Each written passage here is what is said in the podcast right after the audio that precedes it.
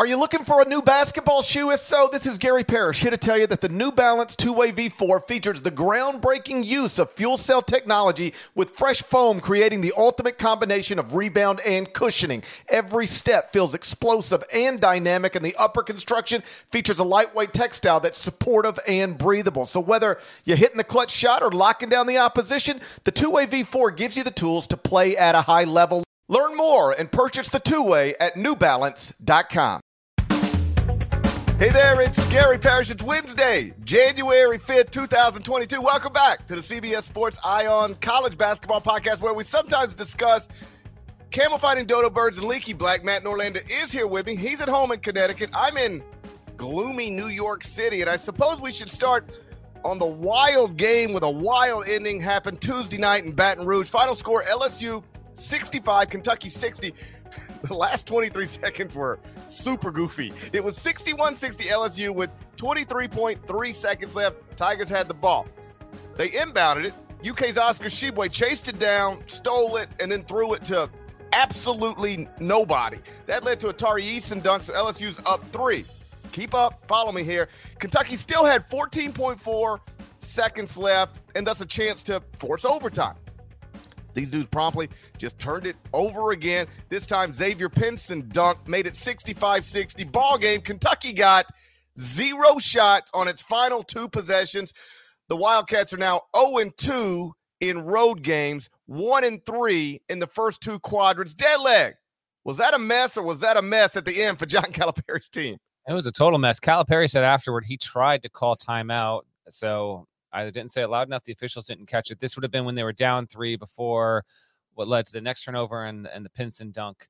Um, Kentucky shot 36.2% in this game. It was his lowest percentage of the season. And, you know, I thought Kentucky was going to win this one. Uh, good one for LSU. It, it, it, it won ugly and it was able to, uh, to withstand a, a relatively strong second half performance by, by Kentucky. But Kentucky was, you know, shorthanded from a guard perspective you had multiple players uh, leave the game or not not be able to play or leave the game with issues. Kellan Grady was ice cold. Then he got hot in the second half. Um, was sat for a significant portion of the first half with two fouls. He only wound up having two fouls. So a kind of a bizarre game for UK. Um, good win for LSU in the in the SEC standings. Both these teams clearly still look capable of of winning the SEC alongside some some other teams, which we'll get to a, uh, a little bit later there. But yeah, man, that was a that was a wild, wild ending. And because Kentucky wasn't at full strength, like I don't I don't think you take too much away from this. Uh you'd like to have um frankly you'd like to have everyone like Sahvir Wheeler and Ty Ty Washington uh good to go for for 40 minute stretches. It just wasn't the case there. And I, I say Will Wade, man, he, his teams they do thrive in this kind of chaos. Like they have had a little bit of a habit over the past couple of years of of getting into these like frenetic late game situations and and coming out on top. Not every single time. They uh, infamously lost to Alabama in the SEC tournament last season, which led to an, a spirit exchange of words between Nate Oats and Will Wade. Also, Will, Will Wade lost his mind in, at the end of the first half of this game too, because I don't remember the Kentucky player that got the. Th- I think I think it was Toppin. I think Jacob Toppin hit the three as time expired, and Will Wade was about to just turn himself into a supernova. So that was uh, not the greatest of looks there, but good win for LSU and Kentucky. Well, it has its regrets. Um, Sahvir Wheeler only played four minutes before he ran into a screen, which doubled as a brick wall. And so he was out for the rest of the game. Obviously, that's devastating for Kentucky. They got other good guards and they've got other good point guards, but you know, he's a guy that runs that offense. And when he wasn't available, that's you know, that, that, that, that's an obstacle that's difficult to overcome. Ty Ty Washington was limited by what John Calipari described as cramps. And so you had two, you know, high level guards that were either out or hobbled. And then the Oscar Tshiebwe stuff drives me absolutely crazy. He picks up his second foul with 11:23 left in the first half. And John Calipari does what so many coaches do, but what is something I've never understood. And that's auto bench him for the rest of the first half. He fouled out his player. He fouled out his player. He benched him because of quote foul trouble, but he finished the game with two fouls. So he was never actually in foul trouble. Foul trouble is not a real thing. Foul trouble is is something people point to um, when when when coaches voluntarily pull their players out of games, and that's what John did here. And it was a mistake. And I would say this about any coach. It's something I remember talking to Mike Krzyzewski about several years ago because I noticed he didn't do it ever. He doesn't auto bench with two fouls. And I said, we, we, it was just sort of a, you know, random conversation. I was like, hey, let me ask you about this. It was one of those, you know, you've got the the goat uh, available to you, and it's like, hey, let, let me pick your brain about this. Let me pick your brain about that. And I, I said, "What? I, have noticed you don't auto bench with two fouls, but lots of coaches do." He said, I, I said, "Why? Why do you not?" And he more or less just said, "It never is never really made sense to me." You know, like um, you you got to be aware of the situation, but the idea that it's just a hard line. If you pick up two fouls in the first half, you sit for the rest of the half. Like that's just eh, you know that it, it he didn't say this, but he certainly implied it, and I know there's some data that supports it. It is not it, the I. It, it is statistically, um, analytically, an incorrect way to handle that situation.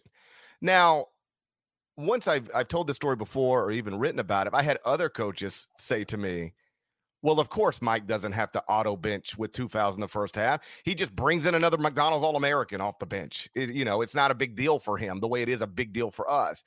And I get that. Like I acknowledge that's you know, Mike's usually got more that, talented. Yeah, that's actually a little bit of a fallacy because Krzyzewski also tends to play with a shorter bench than a lot of other teams. But right, yeah. I like I, I if if you want to make the point, Mike can go to his bench because he's got a five star on his bench. Um, or, or Mike, Mike Mike doesn't have to go to his bench. Um, because if the player picks up a third foul or a fourth foul, well, he can bring in another five star and he'll be okay.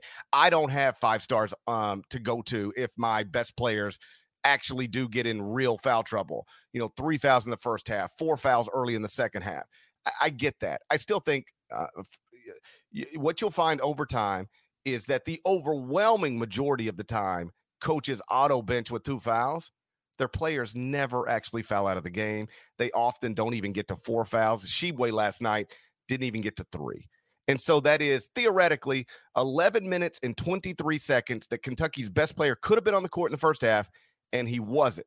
And it wasn't because of an injury, and it wasn't because of actual foul trouble. It was because his coach is tied more or less to this idea that if you get two fouls in the first half, you can't play again to the second half. A subconscious level, I think it also tells us how valuable uh, Cal considers Tshiebwe, which he should. Tshiebwe's been, you know, top 10 level player in America this season. If you think he's that valuable, I keep him on the court. I also true. Um, but eh, his reluctant nature uh, didn't want a chance. I, we're on the same page entirely. You fouled out your own player. Now, at the end of at the end of the uh, at the end of the half here, it was what Kentucky had 30, and it was it was close game. It was what two point game, three point game. Um, so it didn't it didn't bite them uh, in terms of having a, a, significant LSU advantage. But if he's on the floor, then maybe Kentucky's up five or six, and that has a, a difference down the stretch there. The game really flipped uh, about what like in the second half of the second half, if you will. Kentucky went more than six minutes without a field goal. LSU went on a 20 to 2 run. It went from like down 10 to up 10. Tshiebwe was on the floor for for much of that. And this was after the issues had surfaced with uh with Ty Ty and then the Wheeler uh the Wheeler issue as well there. So that's really and then it was kind of close down the down the stretch there. As we talk this morning, uh by virtue of of LSU getting the win, it is one and one in the SEC, just as Kentucky is now one and one in the SEC. Your undefeated teams, again, we just started league play, but Auburn is the only 2 0 team in the league, and the Tigers are the lead item in Wednesday's court report, which is not live as we speak here to uh, everyone watching on YouTube. And hello, if you're watching, click the like button, please. If you have hey, YouTube. Please, hey, you too. So. There we go. The court report will be up uh, in a little bit, but I talked to Bruce Pearl before the South Carolina win. So uh, the Tigers are my lead story for the court report. They're 2 0 in the SEC. Alabama, Mississippi State, Texas A&M, and Vanderbilt, which won at Hello Arkansas on Tuesday night. Those are your teams that are without a loss right now in SEC play. Kentucky and LSU are the only teams with uh with a loss and a win, sitting at one and one, and then Florida and Ole Miss are the teams yet to play an SEC game. So, uh, as we've mentioned plenty of times in recent weeks, and we'll continue to talk about it, the SEC is a fascinating conference race between Bama, Auburn, Kentucky, LSU, Tennessee. That's probably the five that we're looking at that can win this conference. Arkansas was in that conversation three weeks ago. It's definitely not there now. The Hogs are completely free falling. 0 2 in the league, 10 and 4 overall, uh, lost four of the past five. Uh, who knows what the heck's going on in Fayetteville? But uh, but a really good game between Kentucky and LSU, which have had a a, small history of playing some some interesting games with some uh, some wild endings. You, listeners might recall that it was the non goaltending call uh, or basket interference call against LSU that wasn't reviewable when LSU beat Kentucky in 2019 at Rupp. That led to the rule change where that can be reviewed if a whistle is blown uh, in the final seconds of a game. And so, you know, when the Tigers and Wildcats get together, we get some crazy. We had some crazy there, and uh, a good win for Will Wade's team. I did not drop Kentucky in the top 25 and one, by the way. Um, you know, they went on the road and they were in a one point game with 23 seconds left. Um, I'm not going to penalize them for that, but they are just one and three in the first two quadrants, one and three against top 75 KenPom teams, 0 and two in true road games. You concerned about them at all? It's January 5th, and Kentucky's best win is over a who knows what they are North Carolina team. Um, not concerned. Uh, you know, I don't think Kentucky is going to wind up being. They wouldn't be in my grouping right now of ten most likely Final Four candidates, but I'd put them in the top twenty. I still think, given how good Tshiebwe has been, uh, actually some real nice like uh, Jacob Toppin had a hell, a hell of a game. He really he did. Great. Um, and I do like I like I like Ty Ty Washington a lot. Again, could have been a cramps issue there if and like Grady is a classic. He was ice cold in the first half and then completely. This is just something changed there in the second half. I still think they can put it all together. So no, not not a ton, but feel free to you know circle around and ask me again if we look up at the end of the month and Kentucky has lost at home to Tennessee and they lost they lose at Auburn or whatever and they, they've got the wins over Georgia.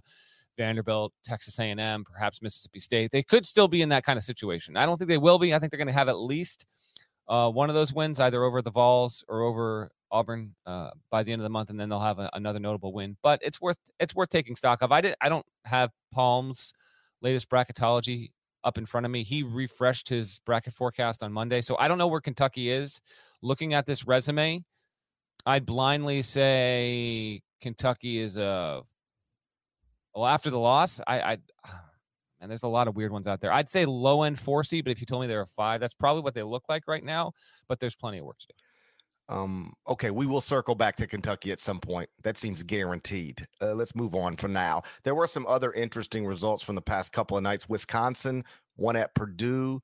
Providence got rocked at Marquette. We're going to bounce around a little bit next, but first, check this out. The all new Hyundai 2024 Santa Fe is equipped with everything you need to break free from the dull work week and embark on an adventurous weekend with your family. The Hyundai Santa Fe's features like available H-Track all-wheel drive, standard third row seating, available dual wireless charging pads. You've got the H-Track all-wheel drive so you can take on those dirt trails and kick up some mud, or the third row seating gets your whole family in to experience the thrill together. The dual wireless charging pads make sure that no one gets stuck in the great outdoors with a dead cell phone. Think about those adventurous activities you can do, like me taking a ski trip up with the family, maybe going on a camping expedition, anything and everything. Learn more about the all new Hyundai Santa Fe at HyundaiUSA.com. Call 562 314 4603 for complete details. This episode is brought to you by Progressive Insurance. Whether you love true crime or comedy, celebrity interviews or news, you call the shots on What's in Your Podcast queue. And guess what? Now you can call them on your auto insurance too with the Name Your Price tool from Progressive. It works just the way it sounds. You tell Progressive how much you want to pay for car insurance, and they'll show you coverage options that fit your budget. Get your quote today at progressive.com to join the over 28 million drivers who trust Progressive. Progressive Casualty Insurance Company and Affiliates. Price and coverage match limited by state law. So there were some other interesting results besides LSU over Kentucky from the past couple of nights. The most notable, I think, was Purdue getting upset at home by Wisconsin. Dead leg, that's your preseason number one team. That's your pick to win the national championship. You're not concerned about Kentucky. Fine. You concerned about Purdue? Looking a little shaky. A little shaky. Not concerned about Purdue because the game wasn't about Purdue. We can talk about Purdue and it loses at home. Sure. There are some who thought Purdue was never going to lose at home this season. That sounds like I, I see what you're doing there. You're trying to take a shot at Understandable opinion. I might have my, considered it. That's my friend and colleague Jon Rothstein. You trying to bring up old tweets. I'm not. You actually you were the one that actually just brought it up. I didn't say anything about Rothstein. But You- if you want to if you want to embarrass your colleague right now on the podcast, that's your decision. That's what you were referencing. I know who I know what you were doing. That's what you were referencing. You know no what? idea Let- you're talking about. If you don't mind, let me get Rothstein's back for a second. It was a totally reasonable opinion that nobody's going to win at Mackey this year. And then, um, I agree. and then you know what happened? It wasn't anarchy. It was just college basketball. Okay, is that It Is wasn't anarchy. It was just college basketball. I'm not that concerned about Purdue. Still the number one ranked offense in the country, and you still can make the case that uh, Trevion Williams, Jaden Ivey, and Zach Edey are three of the 20 most valuable, best, crucial pieces in the sport right now. So no, don't. I still, I'm still on Purdue. It's it's more about Wisconsin and Johnny Davis and what he was able to do uh, in that game, man. I mean, Johnny Davis. I don't think I don't know if he'd be my number one choice for National Player of the Year right now. He's averaging. Uh, what is he averaging here? I This is- got it all. I did the prep right while you were while you were Report goofing around. I, I got it all. He's Got averaging 22.3 points. 7.3 rebounds, 2.5 assists, but he's not overly efficient. He's been awesome, but he goes against Keegan Murray on Thursday, which we'll get to a little later.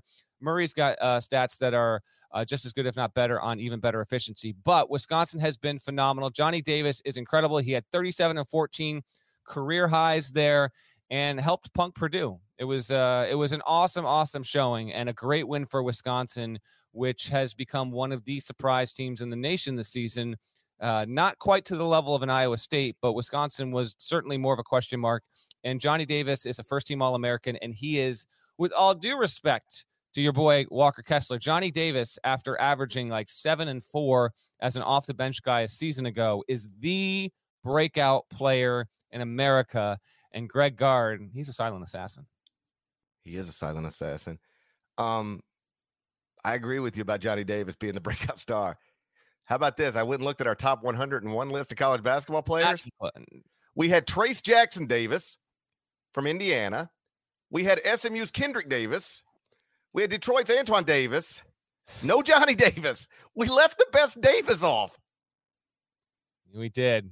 Uh, and not even not even under consideration. You can't. Ne- never even typed his name anywhere.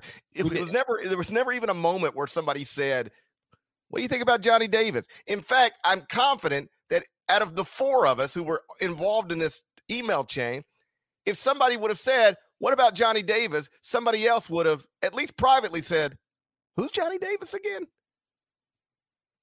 and who would that person have been? Probably me. It might have been me. He's uh he was ranked 164th in the class of 2020, according to 24/7 Sport. Just a three-star prospect, whatever. And then he, you know, I guess a three-star prospect averaging seven and four as a freshman at a Big Ten school is, you know, that's fine. But there was no reason for anybody to think Johnny Davis was going to be an All-American this season. Like, what are we talking about? And this is one of my I wrote about this in the top 25 and one Tuesday morning. Um, yeah, after the Wisconsin win at Purdue. Um, like there's a lot of things that make college basketball fun. I, I reject when people say college basketball is the best. It's not the best. I- I- there's there's a Best man. it's just, it's just not Uh, but it is great and among the things that make it great um, are the you know the traditional rivalries the um, incredible on campus environments that you know you get at places like Allen Fieldhouse and and the Kennel and Cameron Indoor and NBA arenas just don't replicate that. Like w- college basketball will never be able to match the NBA from a basketball perspective. you know, because they got all the pros and uh, we got all the amateurs. Um, it, it, it would never be able to match it from a shot making ability or a playmaking ability or any sort of actual basketball thing. But where college basketball can be more interesting and better than the NBA is um man, look at that scene. I love that. And as I noted, one of the things I also love about the sport is that nearly every year there is a breakout player, a returning player nobody saw breaking out in any sort of meaningful way, who breaks out in a an incredibly meaningful way. Two years ago, probably Luka Garza at Iowa, um, the first season that he was a legitimate National Player of the Year candidate. And this season, undeniably, it's Johnny Davis. There is nothing like, at least with Walker Kessler, I could say this guy was a five star recruit coming out of high school. And then he got caught in the numbers game at North Carolina, barely played. But when he played, he was productive. I could easily see him now playing beside Jabari Smith, breaking out and being, you know, a high level player for a Final Four contender. In fact, that is what I said.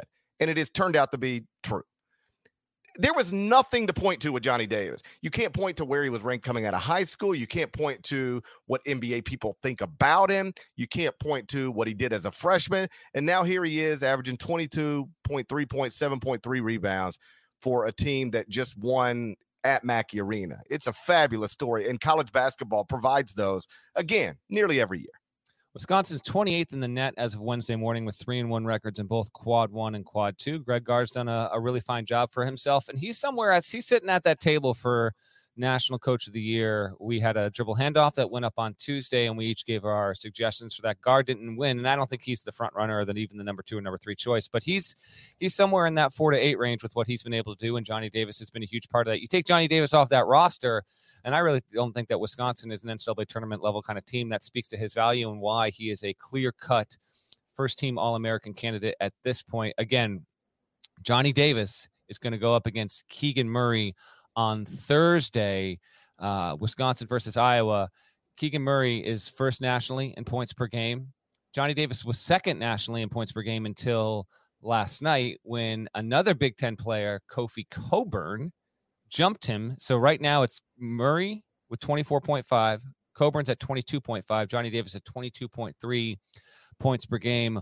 Oh, by the way, Illinois' Alfonso Plummer leads the nation in foul shooting at 97.6. So the Big Ten was already overrun with all American level kind of players heading into the season.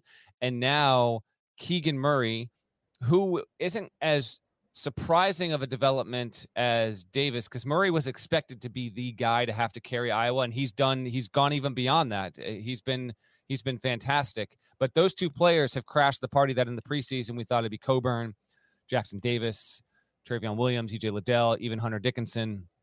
And uh, and now a couple of wings are, are in there, and uh, yeah, the Big Ten's got no shortage of, uh, of stars. Speaking of Dickinson, by the way, uh, kind of ping ponging around. Just a quick note: Rutgers beat Michigan. Beat them bad. Beat them bad for the first time in program history at the RAC. So Rutgers is now one in fourteen all time against Michigan. Um, and man, oh man, so good on Rutgers for you know continuing to try and uh, build an at-large case, and they've got uh, that great win obviously over Purdue, and now the win over Michigan loses value by pure virtue of them beating Michigan. But Michigan's seven and six, and so I got asked for my mailbag portion of today's court report. You know, can Michigan go 500 in the Big Ten? And get in a large bid? And my definitive answer to that is no. There's it's seven and six now, and I don't care if that's a 20 games slate that they wind up playing, they go 10 and 10, or to the the Big Ten cynics out there that know what happened last year with the Wolverines when they did not play a full schedule. Even if that means they go eight and eight or whatever, it's not going to be enough. Michigan's now, I think it's clear after what happened on Tuesday night. Michigan will need to finish, in my opinion, not even knowing how the rest of the sport's going to pan out with other bubble teams because none of these you know results uh, happen in a vacuum, as we say.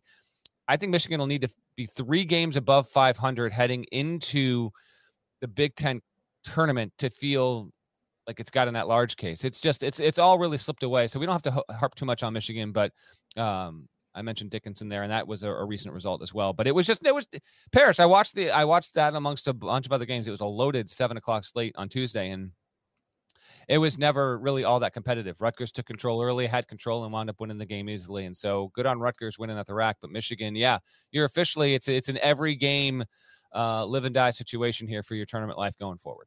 Um, back to Wisconsin, the Badgers are now 11 and 2, but remember, Johnny Davis didn't play in the loss to Providence. So the only team that has beaten Wisconsin when Johnny Davis is in the lineup this season is trivia time. Who is it, dead leg? My phone's blowing up right now. I didn't hear it. Go ahead and say it again. say it again. I didn't hear you. Didn't hear it at all. Thought you were ramping up for another six minute monologue. Go ahead. Fire it on. Wisconsin is 11 and 2, but only lost once with Johnny Davis in the lineup. He didn't play against Providence in that loss. Right. So, what's the only team to beat full strength Wisconsin this season? Hmm. It's funny if you would have. I know the Providence one. Providence got absolutely mutilated, murdered, murdered. Dude, that was. I don't even know what the hell happened there. By the way, uh, credit to Shaka Smart for getting his first Big East win. Providence with the no show of all no shows. That was a blowtorch to the Friars. Uh, yeah, I don't know. I can't. I can't recall it off the top of my head. Who is it? He just doesn't get any credit. No, yeah, is that what it was? Chris, Chris Holtmann. I, I, I literally just failed to give him credit. He just doesn't get credit. Myself. He just is incredible. What's he got to do? I played myself there. What does he got to do? And I know you say you're not worried about Purdue. I don't guess I am either. But um, they've now lost twice as a double digit favorite. Lost to Rutgers as a 13 and a half point favorite, lost to Wisconsin as a 12 and a half point favorite. Number one in adjusted offensive efficiency, according to KenPom. Number 70 in adjusted defensive efficiency. As I saw somebody tweet, and it's kind of true, this is very much like Iowa last season. Yes, and you had the whole research. I don't know if you have that pulled up or not, but you did a whole deal on uh, I, think you did this after the team won the national championship, where you should really look at it going into the tournament. But there's a threshold where we haven't had a national champion be ranked this low in defensive efficiency. At right. Yeah, like um, you obviously the best thing you can be is great at both, but you have to at least be great at one and good at the other if you're going to try to actually play in the you know and win the final game of the season.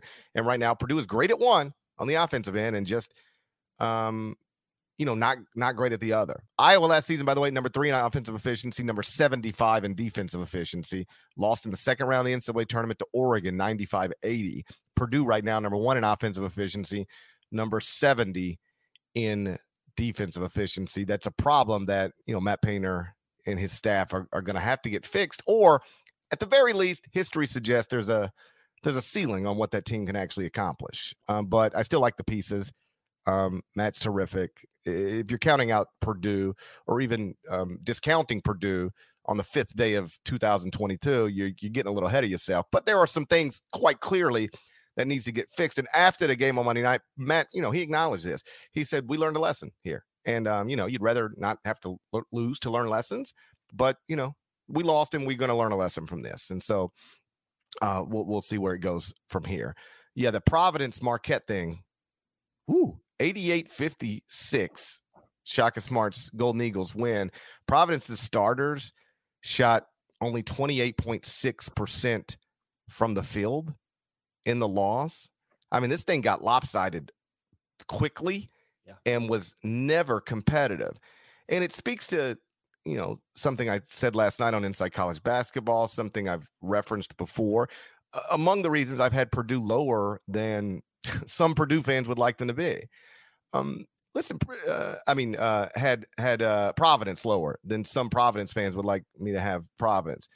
Um, like, listen, Ed Cooley is uh, doing an incredible job. That team's good, I think, but you know, some of their the context matters. You know, the win over Wisconsin, no Johnny Davis. The win over UConn, UConn was shorthanded. The win over Seton Hall, Seton Hall was shorthanded. Um, you don't have to apologize for getting those wins um, you know, you take advantage of whatever set of circumstances are in front of you, especially in the middle of the dumbest pandemic of my lifetime, because there's probably going to be spots where you're the one missing players and somebody going to try to take advantage of that. Um, so again, you don't have to apologize for winning those games when those other teams were shorthanded, but we can acknowledge if we're speaking truthfully to each other that uh, Providence has taken advantage of of shorthanded situations across from them. Uh, my point being, uh, Rothstein last night said after this game that Marquette is probably better than its record, and I think that's true. What I think is also true is Providence probably isn't as good uh, as its record, and that might have showed itself a little bit on Tuesday night. I still kept the Friars in the top 25 and one at number 25, I believe, but you know the computer numbers, strength of record still strong, but the other computer numbers aren't really there for Providence right now. Um, you know, we'll we'll see what happens when when they they you know we'll we'll see how, how they bounce back from this, positively or negatively. But that was a pretty was a rough showing on Tuesday night. Kansas got a win over Oklahoma State on the road, and that was the first game in Big 12 play uh, for those teams. Oklahoma State was coming off pause. It had been uh, on the shelf as a team for well over a week, and kind of a weird game. Uh, but KU, uh, 12 and 1, again, only one shot away from Dayton from being undefeated at this point and probably being the number two team in the country behind Baylor. Any thoughts on what the Jayhawks did? Well, it was interesting. Um, Bill Self, I don't want to say bench David McCormick because he didn't bench him. I mean, he played 23 minutes, but put him out of the starting lineup in advance of the game. McCormick's been not very good this season. He started the first 12 games of the season. His points are down, rebounds are down, minutes are down, all that stuff. And so Bill pulls McCormick out of the starting lineup, goes with Mitch Lightfoot last night, and then McCormick comes off the bench, 17 points, 15 rebounds uh, career high 15 rebounds, his best performance of the season by far. So I don't know if it was, uh, you know, motivate. I don't, you know, I never try, you know, good luck trying to ever figure out that kind of stuff. Um, but like it was an approach that worked. It was a strategy that was effective because McCormick came off the bench and was fabulous.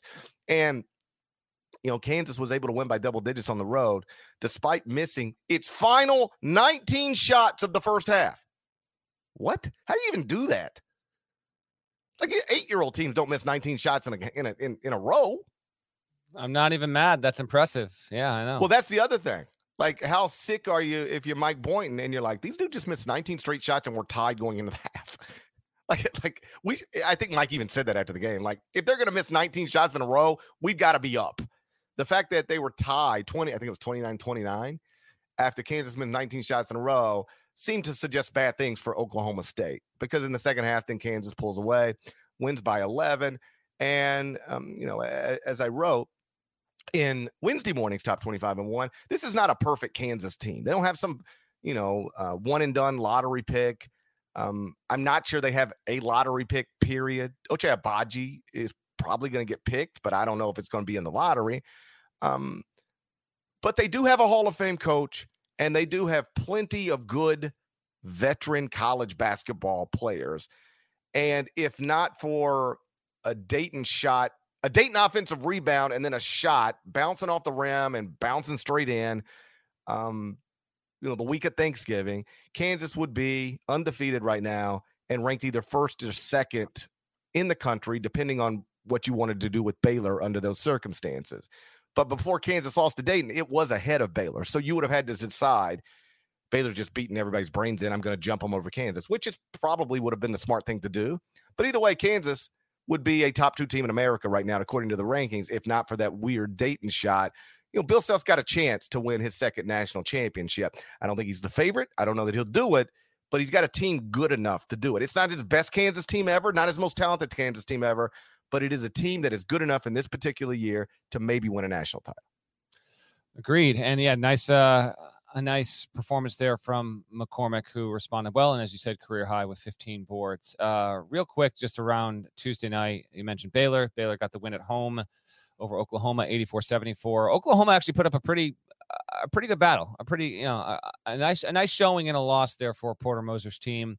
Uh, but James Akinjo had uh, 27 points and looked terrific. And you know, what do you want from us? Baylor continues to uh, to look awesome. Texas went on the road, won by 13 at Kansas State. I think that's a good sign, particularly because Marcus Carr he had 19 points and seven rebounds and five assists. So Marcus Carr starting to uh, to maybe round into form after we talked about his uh, underwhelming performance on the whole uh, in the non-conference portion of the schedule.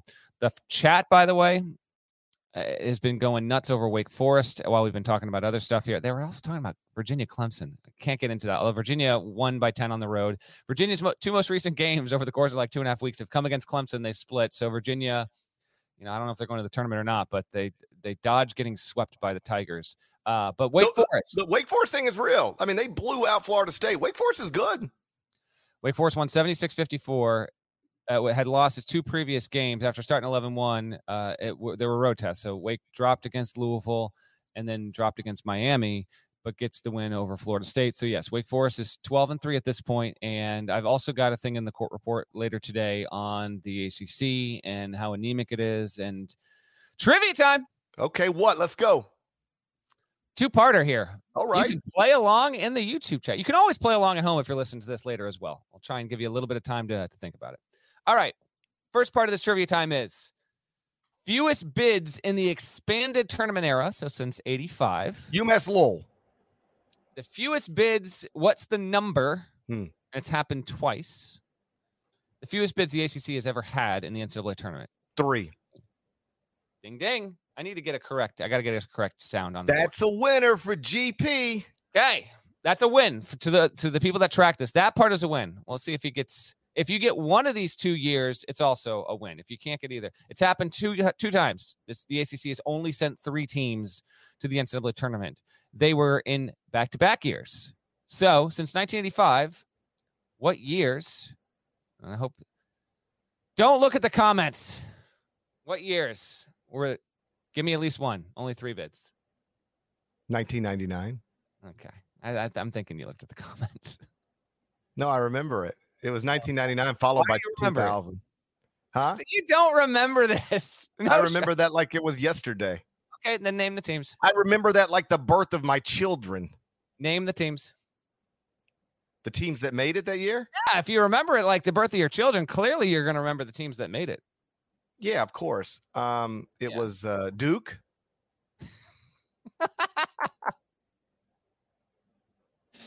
Duke, Uh, right? Uh, yeah, of course it was Duke. Yes. Yeah, and then of course it was um, North Carolina. Mm. Was it though? Who did North Yeah. Carolina lose? Who did North Carolina lose to in the 1999 NCAA tournament? UMass Lowell. No, very very famous upset. Yeah, it was. Um,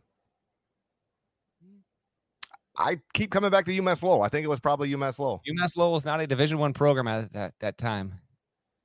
Yeah, that don't. I don't think that matters. NCAA tournament. UNC loses. A man nicknamed the show, Harold Arceneaux, and he played for UMass Lowell, Weber State. Weber State, of course. That's where Damian Lillard. It's Dame time. The three ACC teams to make the NCAA tournament in 1999 were Duke, North Carolina, and 1999 was Duke, North Carolina, and I mean, who could even Maryland? at you. Look at me. In 2000, the three ACC tournament ACC teams to make the NCAA tournament were Duke, North Carolina, and Maryland. ding, ding, ding. How about that? I thought Maryland might trip you up there, but they were in the ACC back then. Yes, kids, Maryland is an ACC program. Should I be still, I'm, I'm, I'm pretty much adjusted, but still, every once in a while, I'll be looking at the scoreboard, uh, score like, uh, you know, the the upcoming games, like scoreboard, whatever, and it'll be like uh, Maryland at Iowa, and I'm like, why is Maryland playing Iowa tonight? What a weird game to play in February.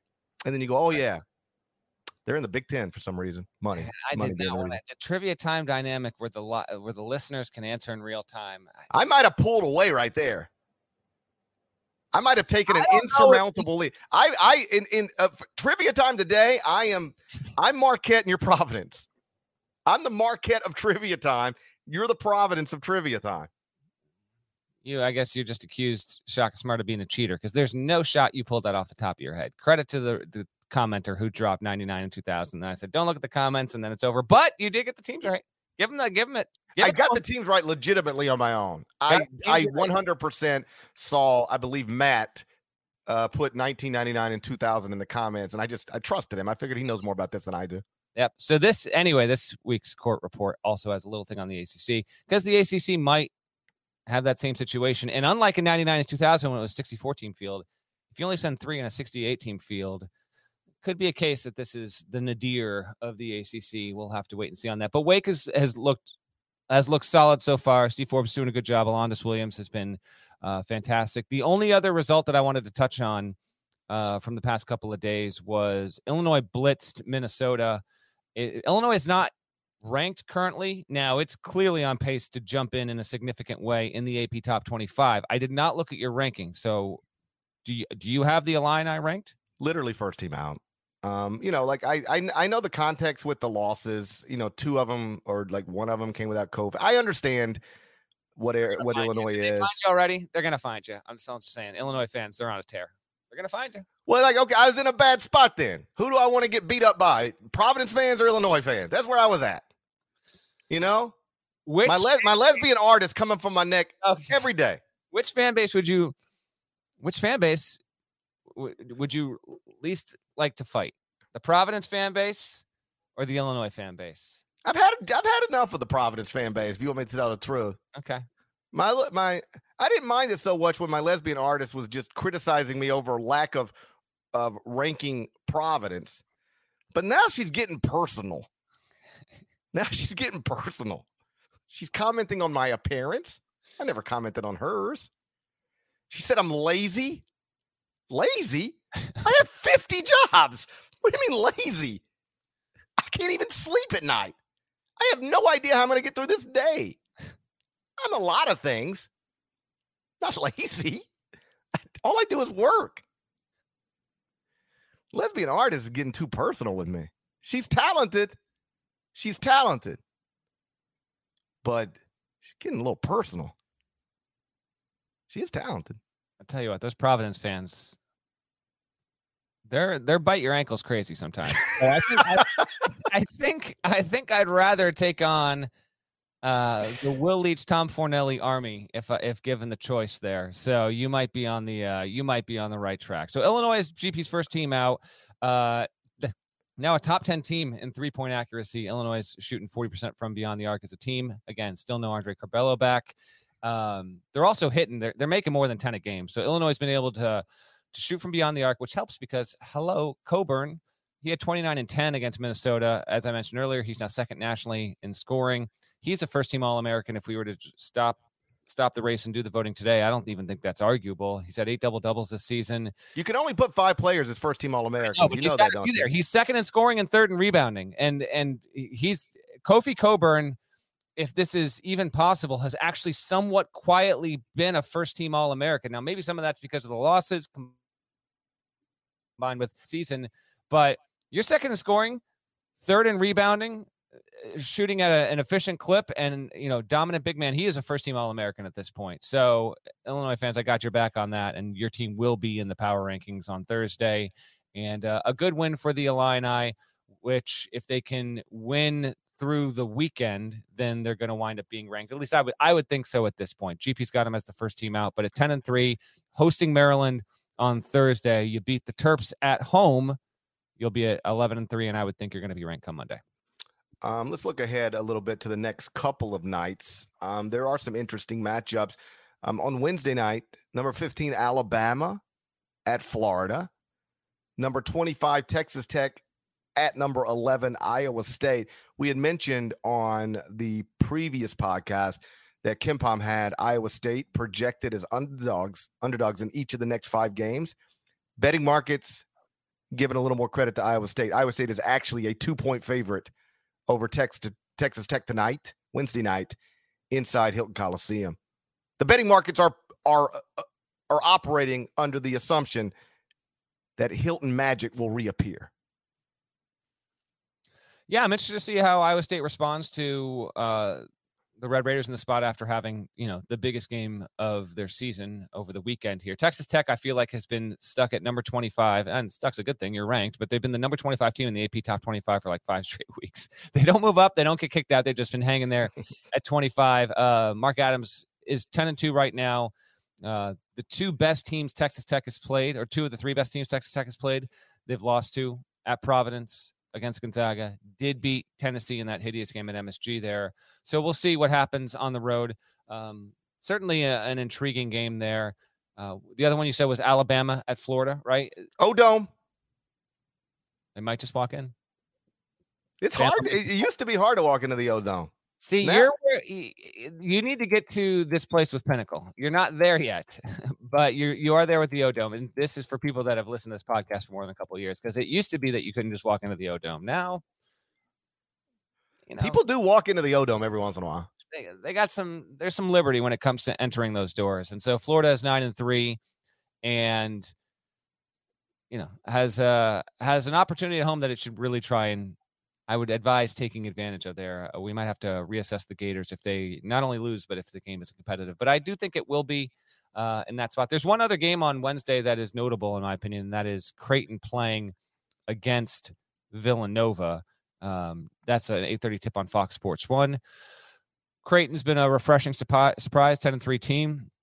Already beat Villanova like three weeks ago when that game was in Omaha, somewhere in middle America. So since then, the only game that Creighton's played was on Saturday when it won in double OT against Marquette. So a chance to sweep the Wildcats there. So keep an eye on that. That's a that's a Wednesday special. Um, Thursday night, number 13, Ohio State at Indiana. Iowa, you've mentioned this, at number 23, Wisconsin. Hmm. And then welcome back to the sport, Long Beach State and UCLA. They're scheduled to play at Pauley Pavilion. It'll be UCLA's first game since December 11th, Long Beach State's uh, first game since December 12th. Mhm. And if the game actually gets played, and who knows? Who I mean, who knows? who knows? Who who could who knows? But if the game gets played, 20% of UCLA's first 10 games will have come against Long Beach State. They've already played once this season. It seems like two teams like finally got healthy and they were like, "Hey, uh Mick Mick got on the phone and was like, "Hey, you want to you want to drive up and play a game Thursday night if you got a minute? We'll give you $65,000 something like that." And so now we get UCLA, you know, Long Beach State for the second time this season. Yeah, Mick Cronin had to be just out of his mind here. He had to quarantine for 10 days. Team just, you know, kept, lo- you know, losing scheduled game after scheduled game. Uh, that's that's rough. Uh, Ohio State at Indiana.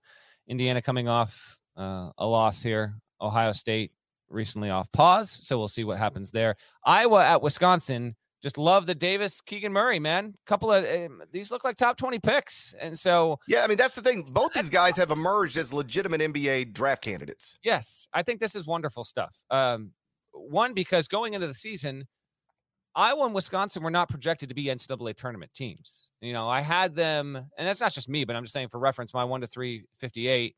I had both these teams, I believe, in the 50s overall. So if you're in the, in the 50 range, you're not uh, projected to be good enough to be uh, an at-large worthy uh, squad. But Wisconsin's clearly going there.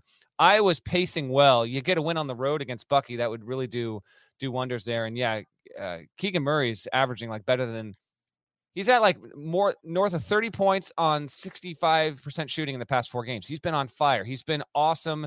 And so uh just this is a wonderful head to head. Couple of wings that uh do some really great stuff. That is the that is the game on Thursday night. Iowa at Wisconsin and two all American candidates. I think that's wonderful. There's one other game you did not mention though on Thursday.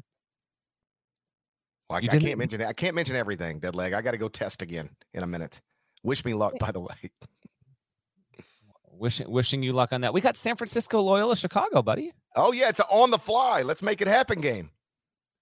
Uh, yeah, it's I, I actually just texted Todd Golden. It's seven fifty on the West Coast, so he, he might be like.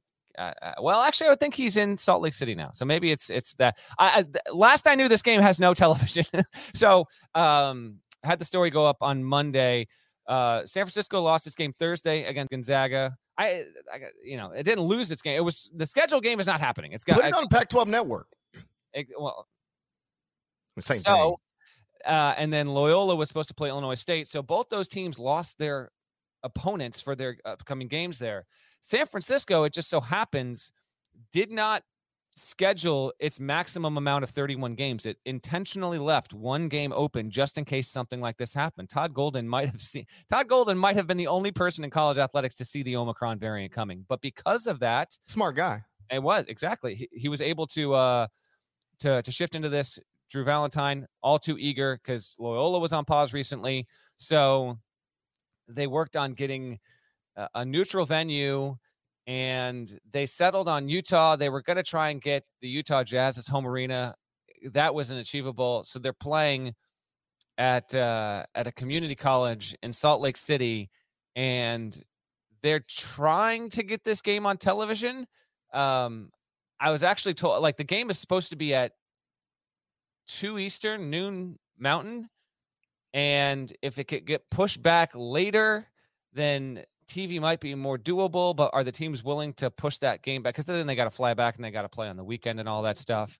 Uh, so I don't know if this game is going to be I think they're going to try and make it happen, but there's no guarantee yet. It's the it seems, it seems like a lot of trouble to me.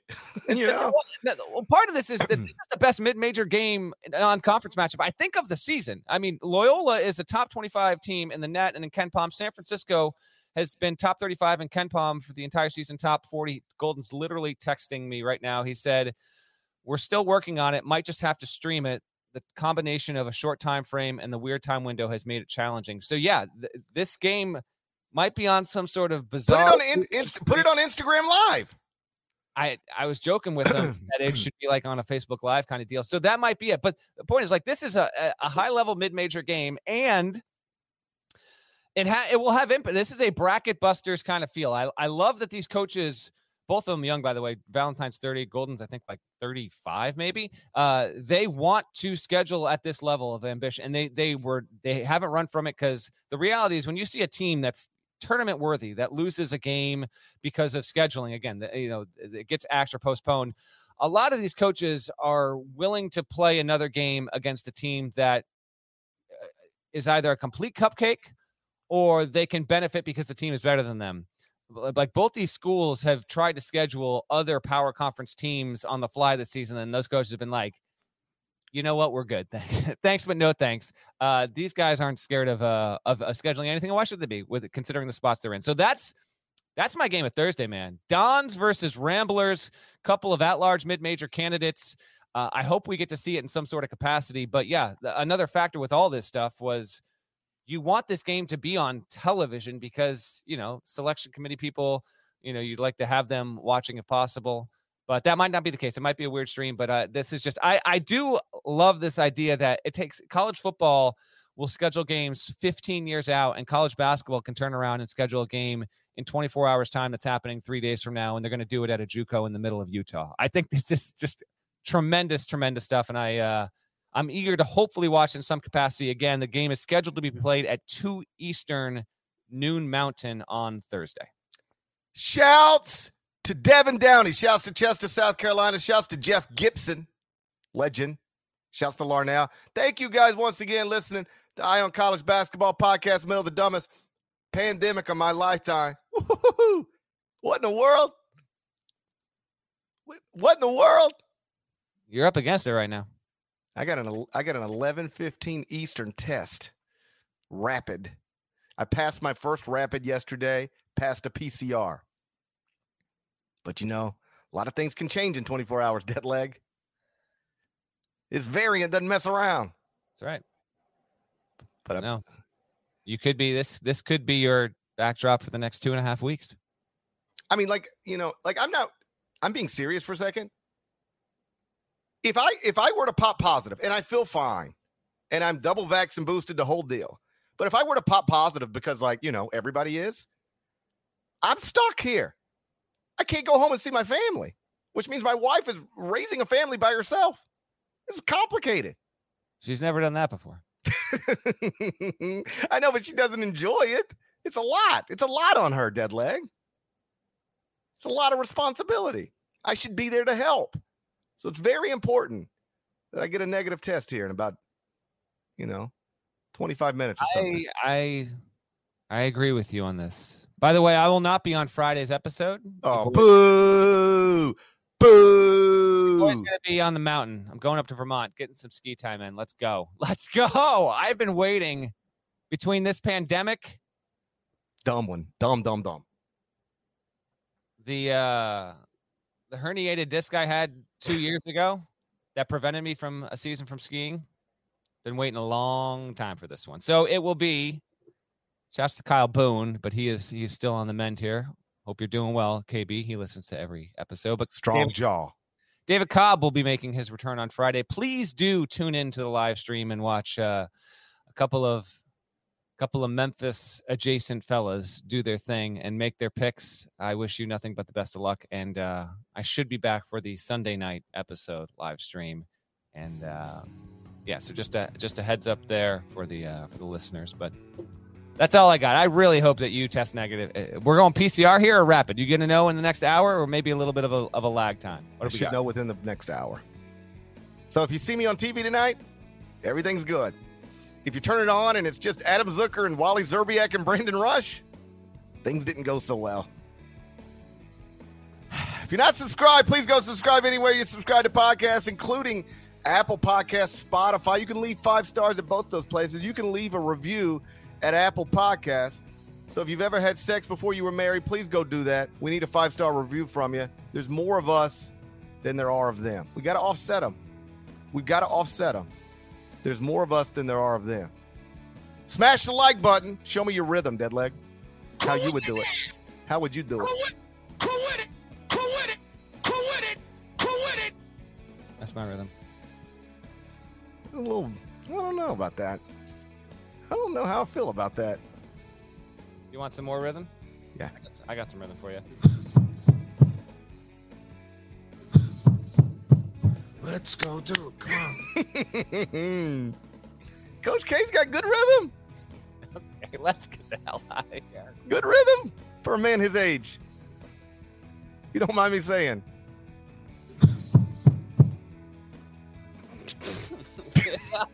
here. It's not bad, you know? Not bad for a man his age or any age. Please subscribe to the YouTube channel as well. It's very important, I'm told. Smash the like button. That's important too. Going to talk to you again on Friday morning. Until then, take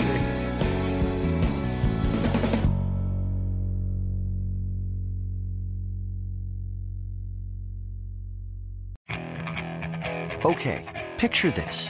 It's Friday afternoon when a thought hits you. I can waste another weekend doing the same old whatever, or I can conquer it. I can hop into my all new Hyundai Santa Fe and hit the road. Any road. The steeper, the better. Because my all new Santa Fe is available with HTRAC, all wheel drive, so I can hit the trail without a worry in the world. Heck, with three rows and best in class rear cargo space, I can pack the whole family in with all our gear. We've got available dual wireless charging for our phones, so we'll never lose touch with civilization, and we won't lose touch with the primordial power of Mother Earth. So, which is it? Waste the weekend or do something a little more epic? And conquer it in the all new Hyundai Santa Fe. Visit HyundaiUSA.com or call 562-314-4603 for more details. Hyundai, there's joy in every journey.